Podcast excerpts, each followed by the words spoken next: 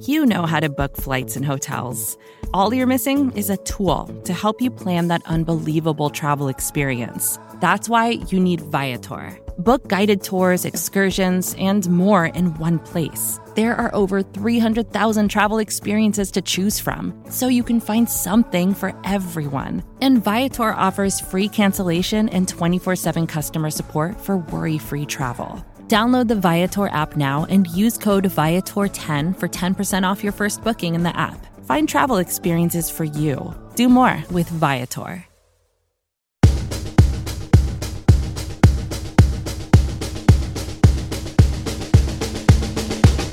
You ready?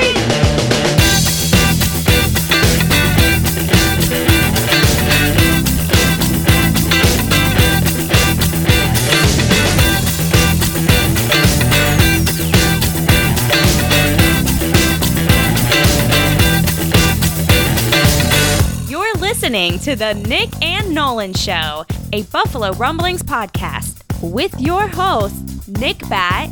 Sometimes I'll start a sentence and I don't even know where it's going. I just hope I find it along the way. And Bruce Nolan. I once worked with a guy for three years and never learned his name. Best friend I ever had.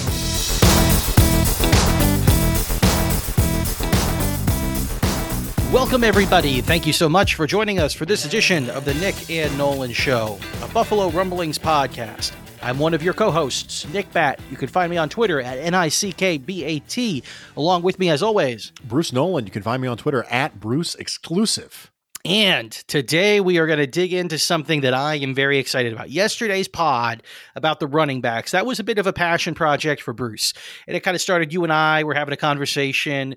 I think Joe Marino was in the conversation. We were talking about the running backs don't matter stuff. And, you know, it just kind of, it kind of, uh, it, it It uh, inspired, there it is. It inspired you. Hallelujah. To take up this, I mean, uh, goodness, that huge twenty-five hundred word uh, piece that you dropped on Buffalo Rumblings, right? This conversation today is something that I was inspired about. And it, it, we, we, we actually, you know, tried to flesh out a little bit so you would even have some clarity about what I wanted to talk about. We had a pretty lengthy text message exchange where I like, like I would ask you questions and you would give answers, and it was like, ah, it's not really what I'm looking for though. So today we hopefully will will we will get into it. And and here is where we're coming from, or here's where I'm coming from on this, and what Bruce is going to try to help us understand.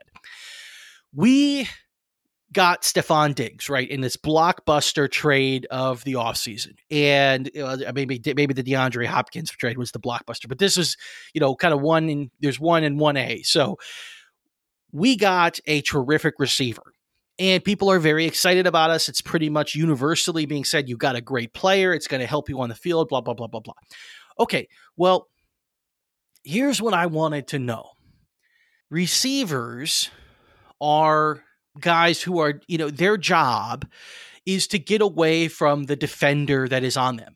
In a sense, right now, the defender could have different responsibilities. Maybe the defender's job isn't to stay with that receiver the entire play, just because they lined up across from them or lined up closest to them at, you know, uh, before the snap. But either way, that receiver is trying to do something. They're trying to get open. They're trying to be available for the quarterback to utilize. And there's all sorts of different moving pieces about the kind of defense the team is in, about what is the route concept on that side of the formation, about what is the offense actually trying to accomplish, what kind of offense is run, all of that sort of stuff. And I wanted to just get into it a little bit, create a foundation of understanding. So maybe we could appreciate a little bit more the things that Stephon Diggs, Cole Beasley, and or John Brown are all individually good or valuable at, and how they contribute to what offenses are trying to do through the passing game. Okay, that's a long-winded opening to set the stage for where we are. Big picture, Bruce, this is not going to be the easiest thing to do with just audio. No, this is really a conversation that is better had in a visual medium because you can draw it out. I, my ability to weave a picture with my words will be very well tested today. And we're going to try to do our best to establish something in the audio frame that really should be best done visually so you can see it and you can draw it out. We're also going to try to stay at least reasonably high level so we don't get into the into super nitty-gritty X's and O's. So let's start with, I think, the before we even talk about the individual players, we have to talk about the first person who is making a decision whenever an offense and a defense are going at each other. The offense's goal is to score points, gain yards, all of that stuff, right? And the first person who is contributing to anything that is happening on the offensive side of the ball is the guy who designed the play that the players are going to run, right? And that is, you know, falling under the category of route concepts, right? The the person who designed the routes on one side of the formation, or if there was only one player on that formation, what they were having them do is designed to do something. And it's it seems like it's either trying to beat a zone defense or a man defense. But I will let you take it from there and kind of educate us with, with what's happening at that stage. So really important up front to establish that you can win in the N F L with people and you can win with scheme. How talented your people are is indirectly correlative to how often you have to win with scheme. If you have the most talented players in the world, you can afford to have some scheme mistakes. You can afford to have some badly drawn plays. You can afford to call the wrong play. You remember Tecmo Super Bowl, Nick? Absolutely. Ready, down, hut, hut, hut, hut, hut. Do you remember when you called the right play, the identical play on defense that the offense called, you would get an all-out blitz that would really mess up what they were doing? Yes. There is an element, this is going to be, this is my hot take for the day, I guess. There is an element of rock, paper, scissors to play calling that fandoms are not comfortable with. There is an element of that. I'm not saying it is rock, paper, scissors. That's not what I'm saying. But there is an element of that to play calling offensively that fans aren't really comfortable with. Because if you think that on third and thirteen, they're going to run a specific type of defense because you've seen this tendency and you call up a play that is based on that tendency and they call something different, the play that you called, its possibility of success gets lowered. That doesn't mean it doesn't, doesn't succeed. One of the reasons why finding a quarterback who can play outside of structure is all the rage nowadays is because it allows you to make mistakes as an offensive coordinator. It allows you to screw up as a play caller, call the most inefficient play or a less efficient play and still succeed on that down. So you can win with people and you can win with scheme. And the plays that you call are in very significant ways informed on offense by what you think they're going to do on defense. I mentioned this in a tweet and you and I talked about it after the first New England Buffalo game this past year. One of the ways that New England got kind of a little bit messed up is that they had a, a script called and they had a plays that they wanted to get called that were based on the idea we were going to run a lot more zone than we did. And we came out and ran a lot more man than they were expecting. And that kind of messed them up a little bit. And they have to adjust. Because the things they were planning on calling, they the things they practiced are going to have a lower propensity for success because of the defense that we're showing.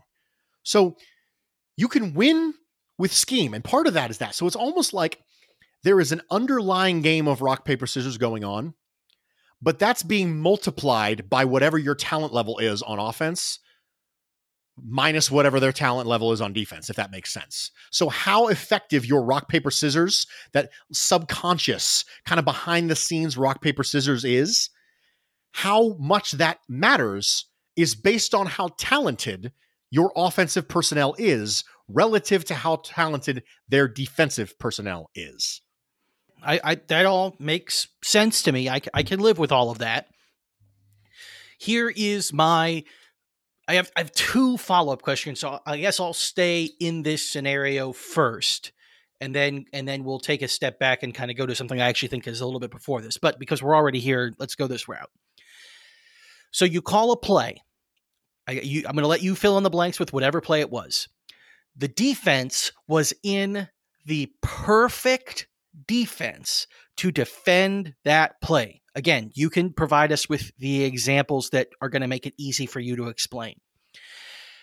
But I'm, I'm sure that that happens dozens of times every Sunday. Probably, you know, multiple times, maybe tens of times every single game, where the offense calls a play and the defense picked the right thing to to beat it on paper, like schematically to beat it.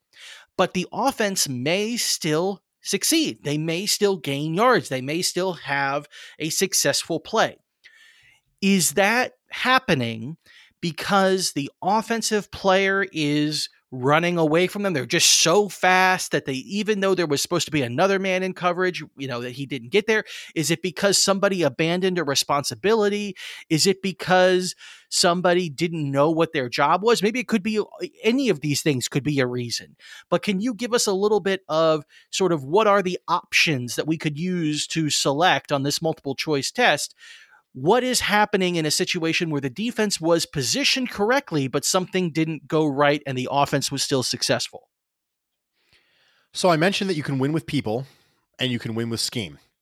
I want to draw some synonymous phrases here that will help wrap our head around that. And it'll help answer this question. When you win with scheme, it's about opportunity. When you win with people, it's about execution.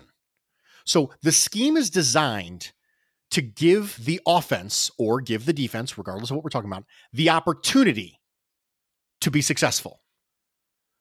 But they still have to execute. You and I talked about this a lot when it came to Brian Daboll. If John Brown is wide open and Josh Allen misses him, that's not a Brian Daboll problem. Brian Daboll did his job. He got the opportunity in front of the player. Josh Allen missed it. And this is a lot like this concept we're talking about right now, which is, let's assume in this example, we're going to, we're going to draw an example right here. Okay. The smash concept is a zone beater concept. And what a smash concept is, is it, let's say you have two receivers lined up to the right of your formation. One of them is on the boundary on the line of scrimmage, and one of them is slightly inside in the slot. Okay. So we're setting the stage. And this concept that's happening on the right side of your line of scrimmage here is that the outside receiver is running a hitch. Maybe that's a five-yard hitch, just quick stop route, turn around, he's a hitching. Great. The slot receiver is running a corner route. So if you can imagine it in your mind, this creates a high-low for the quarterback. A lot of these scenarios are designed to create binaries for the quarterback. They do this, I do that. They do something else, I do the other thing. And creating binaries helps put the defender in conflict. You and I have talked about this a lot when it comes to run-pass options. It simplifies things for the quarterback because the quarterback looks at one player and goes, okay, if he does this, I'm going to do this thing. If he does the other thing, I'm going to do the other thing. He creates a binary. The defender has two choices, and depending on what choice that defender makes, the quarterback does the other thing. So this smash concept is a zone beater. It is designed to put a boundary zone corner in conflict. That corner has to decide whether or not he comes up to cover the hitch route or drops back to cover the corner route. And then the quarterback makes the alternate decision. So that corner on the side there, if he's in zone, might end up with two people in his zone. If this is a cover three, he's going to end up with two people in his zone. He has to make a decision now. Do I go up and cover the hitch, or do I go back and cover the corner? Typically, he would go back and cover the corner. You're probably going to cover the deeper route, and the quarterback will throw the hitch. But that's a smash concept, okay? And again, we're keeping it really high level, but that's a smash concept, and it's a zone beater to the right side of this formation. Well, what if they called man on that play? Even worse, what if they called, what if they called man and the receiver who's running out of the slot is actually doubled with a safety. And it's press. Well, that's not going to work very well anymore because hitch routes, not overly effective against press because there's not distance amount to separate. And the corner route is now double covered. So that's probably not going to work schematically. That doesn't mean it won't work though, because we see all the time where somebody manages to beat double coverage or someone manages to get open on a five yard hitch route when they really probably shouldn't because they got the cornerback to look a certain way and they ended up in the blind spot and they hooked it. And now there's three yards of separation. Then there shouldn't be. So the defense called the right coverage in that case to make sure that that concept was minimized. Because again, it's not a binary. It, I said there's an element of rock, paper, scissors, but it's not the only element, right? The defense called a coverage that is not weak to that. It's a little bit like, goodness gracious, this is going to sound really weird. My nephews are Pokemon people. Pika, pika! And when you use attacks in Pokemon, right, you use an attack in Pokemon and the character might be weak to that attack and it does extra damage. That doesn't mean that none of the other attacks do no damage. That means the only thing you could use to damage them. It just means that one is particularly effective. It's the same way with this. If that person would have called a zone, if that defense would have called a zone at that time, that route concept would have been more effective. That doesn't mean it's not possible to be effective if they call man. It's just less likely to be effective if they called man. And that is where the talent comes in. If you have Stephon Diggs, I trust him to get open on a five-yard hitch route against press man a lot more than I trust Duke Williams because Stephon Diggs is a better receiver than Duke Williams. So even though the underlying rock, paper, scissors did not go in our favor, that doesn't mean the play won't. So real quick question. In that situation where the quarterback takes the ball, and this is, you know, split second awareness and recognition. So maybe, you know, there's not that many quarterbacks that actually can do this, but let's say you have a play called, there's your route concept, blah, blah, blah. And you take the snap and all of a sudden, oh my gosh, they're in the perfect defense. Okay. In that case, is a quarterback maybe going to say, to hell with my reads, where is Stephon? Because he's the only one who I believe, you know, maybe you're blessed and you have multiple people who you believe would beat their the, the coverage that they're running into. But, you know, is it is it irresponsible or expected or just kind of uh, maybe sometimes this happens, maybe other times it doesn't, where a quarterback is going to recognize the defense and just look for the only player or one of the primary players that they believe that, okay, this is a situation. We're not in the best play situation. I got to find the guy who is just going to beat his man, like Gronkowski, for example. You know, I can just imagine, I can see him snagging the ball out of the air at double coverage multiple times in my mind's eye that he did that to us over situations where it felt like he should have been covered, but Brady went to him anyways. Is that a situation where, you know, the quarterback is doing that because they're, they're looking for the premier talent, or is that necessarily not really what they're supposed to do? This is the part of the podcast where I have to be very, very, very careful what I say, because I don't know what they're coached to do in that scenario. And I don't want to speak to it. I know that you can see on tape what they're doing, but there's a gap. There's always a gap between what someone does and what they were supposed to do. We can understand a lot of this stuff, but Josh Allen very well might be coached this year that if you don't like what you're seeing, just know where Stephon Diggs is. He'll probably get open. He might be. Or they might say, you know what, Josh, if it's not there, just run it. I don't know is the answer. And I understand that I don't know makes for really bad content, but it's the truth. The truth is that I don't know what Josh Allen is being told to do when he looks and they're in the perfect coverage. Now, there's a chance, and I will I'll, I'll opine on this, there's a chance that if he has a zone beater like Smash run to the right side of the formation, that there might be a man beater like a Yankee or a Mesh over on the left side of the formation. So this might, the coverage might dictate the chronology of his reads. If he puts someone in motion prior to the snap and sees that it's man or thinks that it's man, he might start his reads with the man beater instead of the zone beater. I, again, these are all possibilities, but I don't know what he's coached to do. I know what some examples of some things that people do are, but I don't know what necessarily he's coached to do in that particular play. Okay. Well, that's all, that's all still very, very good information. That's all very good and helpful. Okay. So here's, let's take a step back real quick. You, you've given us some, some groundwork and some examples I think we can operate off of. One of the things that I've heard you say before is there's zone beaters and man beaters. You've said it today. Uh, Are those primarily, when you talk about route concepts, you know, things that are happening between multiple players running routes through the same area of field, are they typically the combination? Are they typically either one or the other? Yeah, I would say in the majority of cases, they're designed to have success against a specific coverage, yeah. Is a zone beater, I mean, pretty much always designed to hopefully be putting a man in conflict? Or is there another way to beat zone coverage with a schematic route design? Yes. So a lot of times you're putting somebody in conflict. That's a lot of what zone beaters do. It's the foundation on, on which an R P O was actually built. It's the same concept as the foundation on which an R P O was built. This idea that you can create binaries for a quarterback, because when you do that, you, you help speed up quarterback processing because you create binaries. He goes left, I go right. He goes right, I go left. Okay. That's easy enough.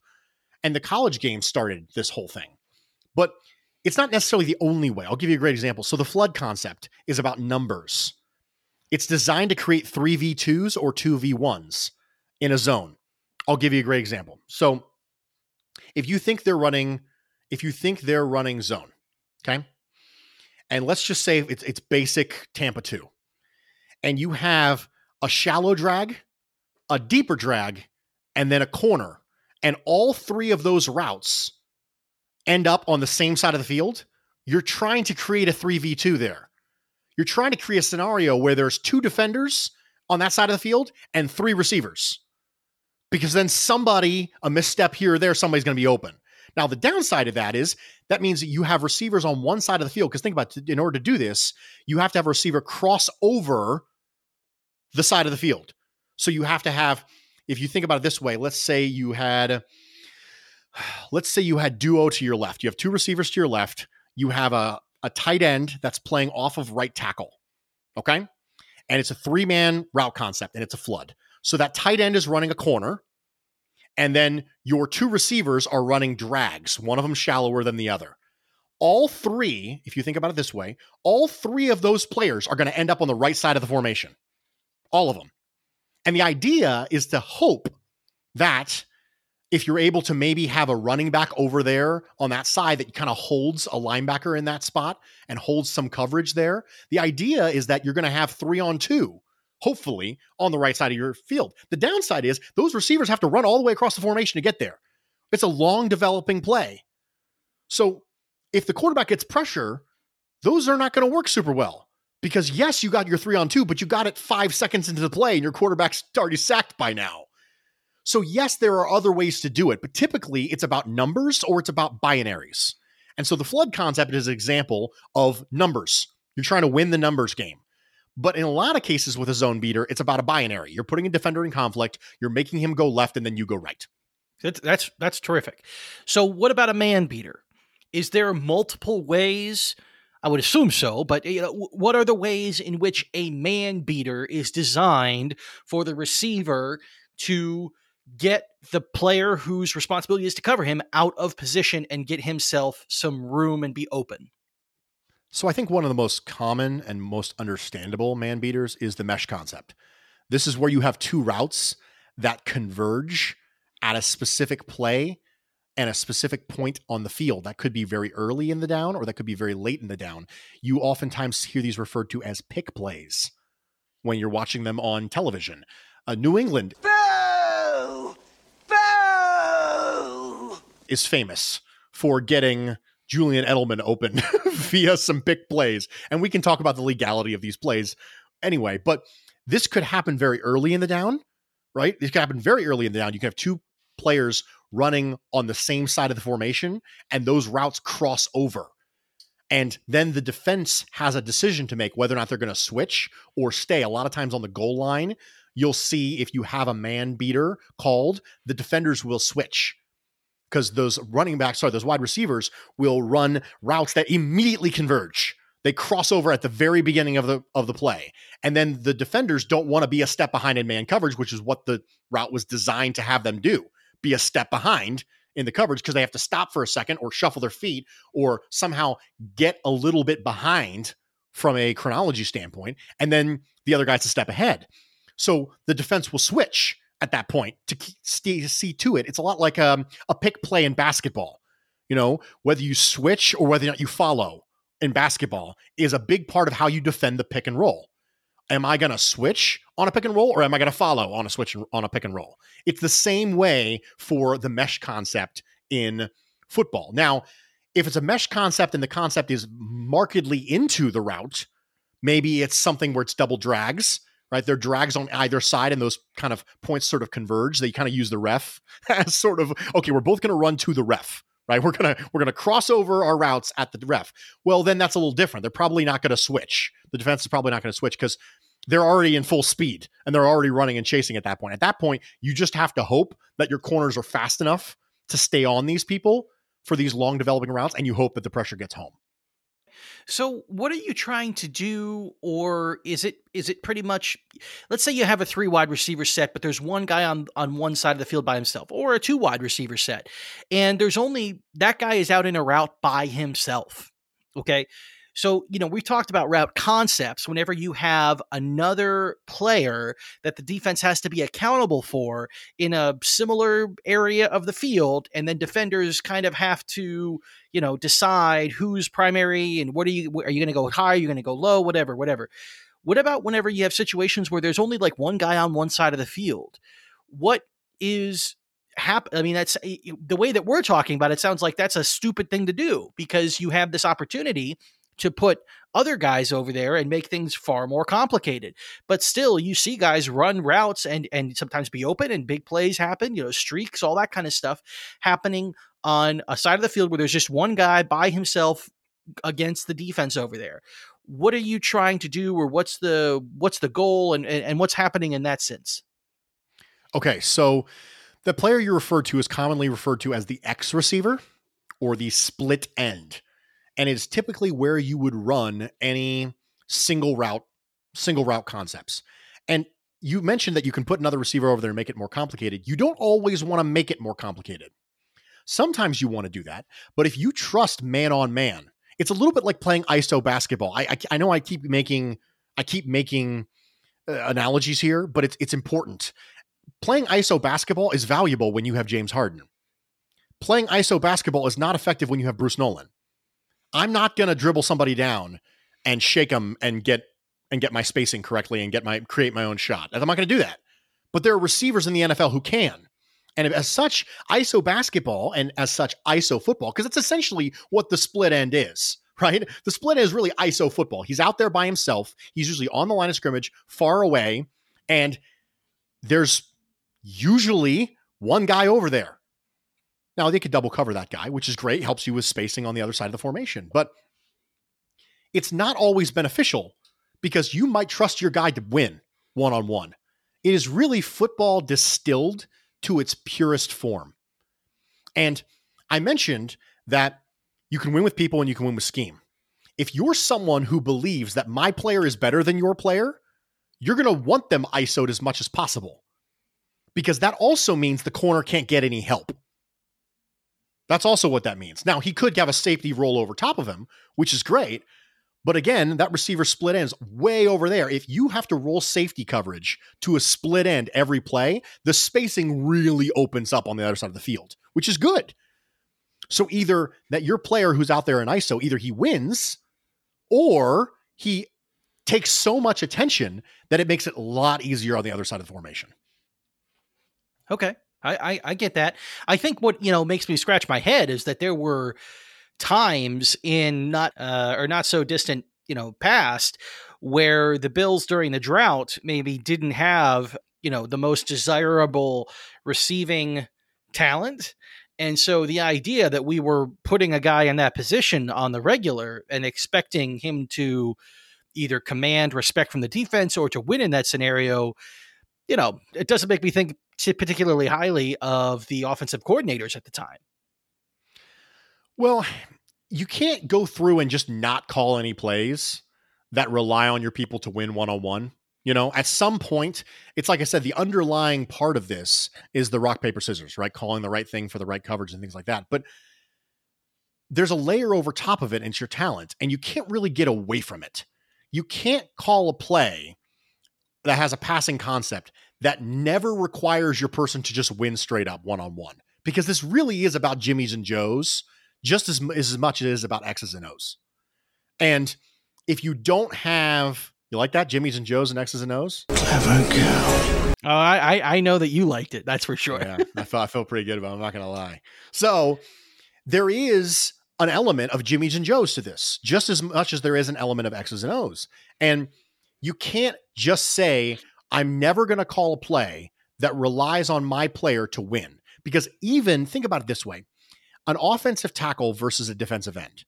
If a defensive end wins the battle, three out of sixty-five snaps, that's good. That's good for the defensive end. And there's a lot of parallels, ironically enough, between cornerback play versus wide receiver and defensive line play versus offensive lineman. A lot of parallels between those two things. And so if you have a wide receiver who wins the very minute probability of the time, right? He wins his route against Stephon Gilmore, right? He wins his route two out of sixty-five times. That can be enough.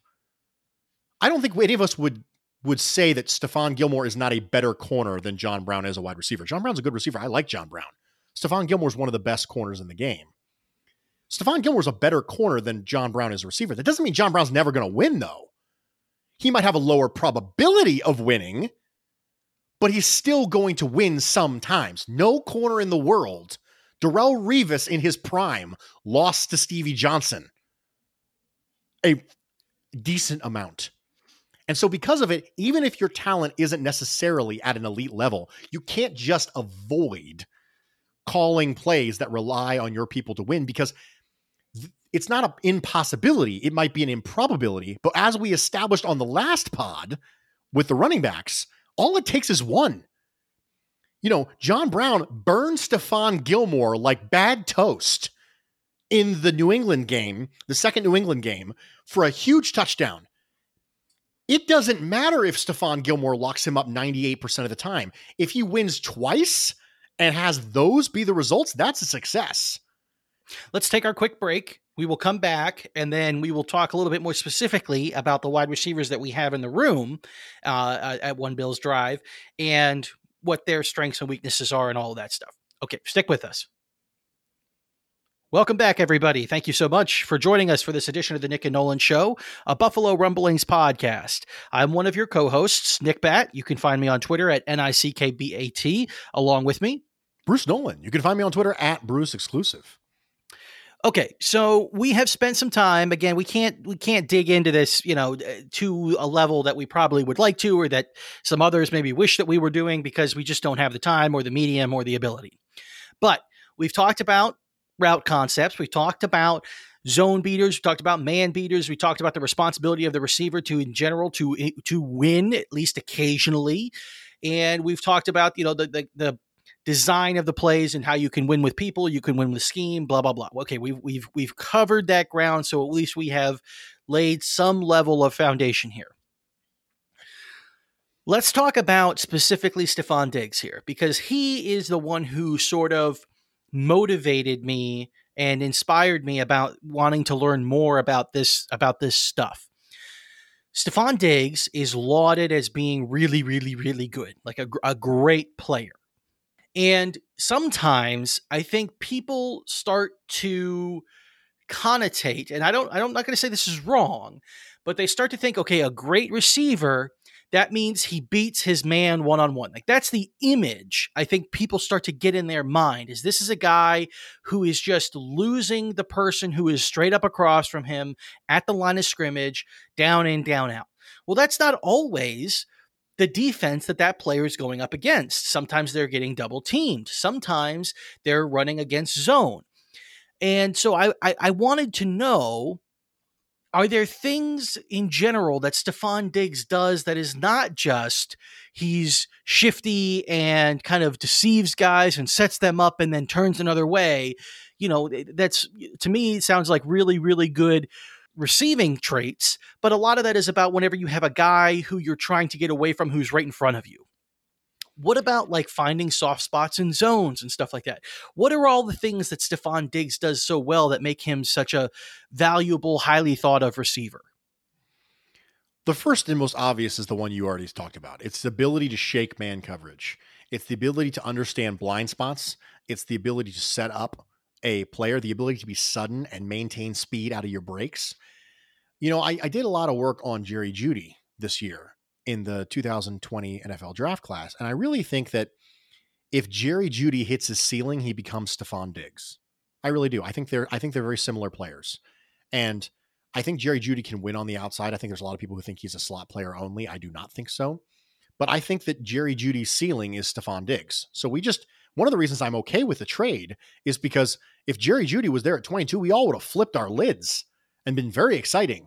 Am I willing to pay an additional capital on top of twenty-two to guarantee that Jeudy hits the ceiling and becomes Stephon Diggs? Yes, I am. And that's why I'm okay with the trade. And one of those traits is being able to separate from man coverage. The other one of those traits is being able to make contested catches against man coverage. What happens when you don't separate? Do you have the body control? Do you have the ability to spatially know where you are relative to the ball and where the corner is relative to the ball to be able to make the correct move to get the ball in your hands? Yes, he can. And that requires a level of hand-eye coordination and body control that is necessary to make contested catches. Finding soft spots in zone is a big part of this. It's ability to see things while running. So one of the things that I think is interesting when we talk about speed with receivers is that play speed is different than forty speed. And one of the reasons that is, is because when you have things like option routes, okay, or you have things like zone coverage, you have to be looking and thinking while you're running. That has a tendency to slow people down. If you're jogging and you're also doing calculus, that has a tendency to make you run slower than if you weren't doing calculus. And if you're running a route and you are supposed to make a route decision based on coverage, you have to be evaluating the coverage while you're running, but you also can't be evaluating it so significantly that you allow your physical mechanics to break down while you're running the route. One of the things that you hear a lot of people talk about when they talk about route running is it's a go route until it's not. And this talks about the way that you want all of your, you want all of your releases to not tip off what route you're running.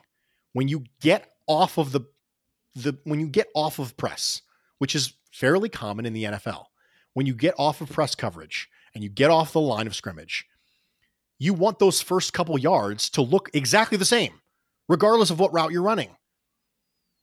And part of that is Stephon Diggs's strength, is that he can make every release look like a go route. And one of the ways that allows him to get open is not just I'm fancy with my route running at the route break, at the top of the route. I'm also identical with the route in its early inceptions. In the first two seconds of the play, the corner just got toasted off the line and still doesn't know what the route is. That's good. Stephon Diggs can do that. And he can run fast and run the same way every time, keep all of his upper body mechanics and lower body mechanics in line while he's evaluating coverage. That allows him to be good against zone. These things like this allows him to say, you know what? I think this is, I think this is cover two. Just because it's zone doesn't mean you called the right zone. Where you're going to sit on a route is different depending on the type of zone you're looking at. If you're going to sit against cover two, you're going to sit in a different spot than you're going to sit against cover three. That's just the way the, the route would ideally develop. It's going to look different. If you say, okay, I have a deep safety, that's a lot different than, okay, I have two deep safeties. Yes, you still have deep zone, but cover one versus cover two is going to look a lot different for a wide receiver, and it's going to make you make adjustments, and you have to see things at the same way that your quarterback sees them. And if you have a lower probability of seeing that correctly, you're not going to see the field as an N F L receiver because you're going to be in the wrong place against zone coverage. There are certain quarterbacks that are better against man and zone, and there are certain receivers that are better against man and zone, but don't let Stephon Diggs' skill set make you think he's only good against man. Now, mind you, if he was only good against man, it would still be a big benefit because Josh Allen's versus cover one and Josh Allen versus cover zero, which are man concepts, that's where he struggled the most last year, which is one of the reasons why Stephon Diggs makes a ton of sense, even if he wasn't good against zone, but he is. Awesome. That is that is just about exactly what I was hoping we were going to get out of this conversation today.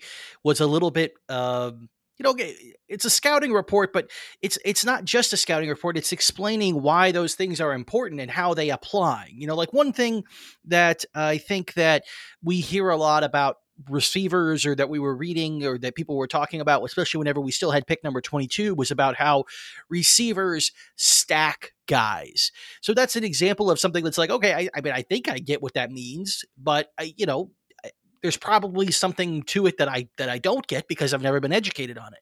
So since I brought it up, and, you know, I feel like we can't not explain it now. Do you want to explain what stacking guys means whenever you're talking about a receiver, and what, or whether that's a desirable or not trait for them to be able to do? Getting open on a vertical route is not about running fast. That's part of it. But this idea that fast guys are good vertically, and that's like all it takes, is one of the myths in football. It's like you need to have a big running back to run on the short yardage. That's a myth. You need to be a big receiver to play well in the red zone. That's a myth.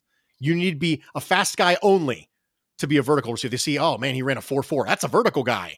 I mean, it might be, it might not be. There, there's, There's technique to vertical running just as much as there is technique to other running. People think that somehow it's just running fast. Well, stacking is part of that. The ability to stack a corner is the ability to get on top of them to be able to allow the quarterback to make a throw that has a larger margin of error. So if you are lining up against me and I run past you, but you are now off my right shoulder, that's different than if I stacked you. If I stacked you, you and I are now forming a line that is perpendicular to the line of scrimmage. That's what stacking means. If you think about it, if you're looking down on the field and the, the line of scrimmage is a horizontal line going left to right, stacking would be the idea that at some point the receiver will be on top of the quarterback from your perspective. Sorry, on top of the corner back from your perspective, stacking them, which means now the quarterback can throw it to the boundary and you can get a shot at it. He can throw it and fade it to the inside and you can have a shot at it. No matter where the quarterback's going to play it, you're going to be in between, as a wide receiver, the corner and the ball, which means if the corner wants to make a play on it, he's got to go through you, which will lead to pass interference calls. You want to stack people on vertical routes. You don't want to leave it open to the idea that the, the, corner can adjust and run around you. He can use his recovery speed to get around you. You want him to have to go through you. That's part of stacking. I want you to have to go through me to get to the ball. It's a little bit like post. It, again, it's, it's like post playing. It's like being on the post. I am now using my body to box you out. It's a little bit like that, only you're running. Got it. Okay. Awesome. And I'm assuming that that's something that Stephon Diggs is okay at too. Yeah. He's a great player. He really is. Yeah, yeah. All right, wonderful. Well, we will go ahead and wrap it up here. Uh, Bruce, we appreciate you playing Hurt this week and, and and gutting it out for us so we have some content and things people can listen to. Everyone's everyone's very appreciative of that, including myself. Thank you for uh, sticking with us and enjoying this podcast with us. We would love to hear what you think of it. Please hit us up on Twitter and let us know what you think of the pod. My name is Nick Batt. You can find me at N I C K B A T. I'm Bruce Nolan. You can find me on Twitter at Bruce Exclusive. And until next week, when we are back and uh, providing you guys more content, next week's actually a special edition podcast. Bruce is going to be uh, not with us, at least not for both episodes. Things could change, you know, schedules and all that stuff, especially with breaking news. But as of right now, we've got something special coming up with it I'm working on.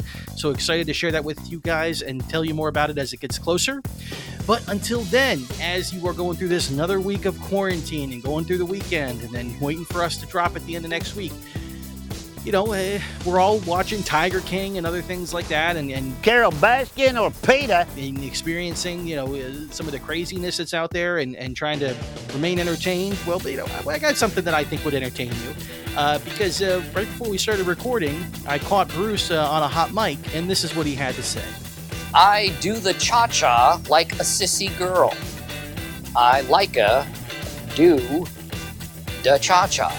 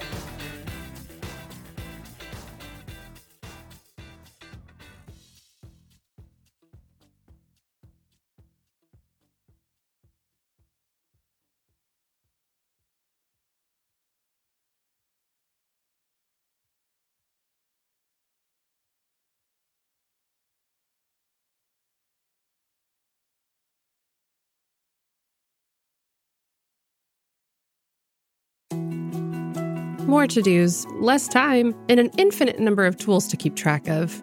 Sometimes doing business has never felt harder, but you don't need a miracle to hit your goals. You can just use HubSpot, because their all-in-one customer platform can make growing your business infinitely easier. Imagine this: high-quality leads, fast closing deals, wildly happy customers, and more benchmark-breaking quarters. It's not a miracle, it's HubSpot. Visit HubSpot dot com to get started today.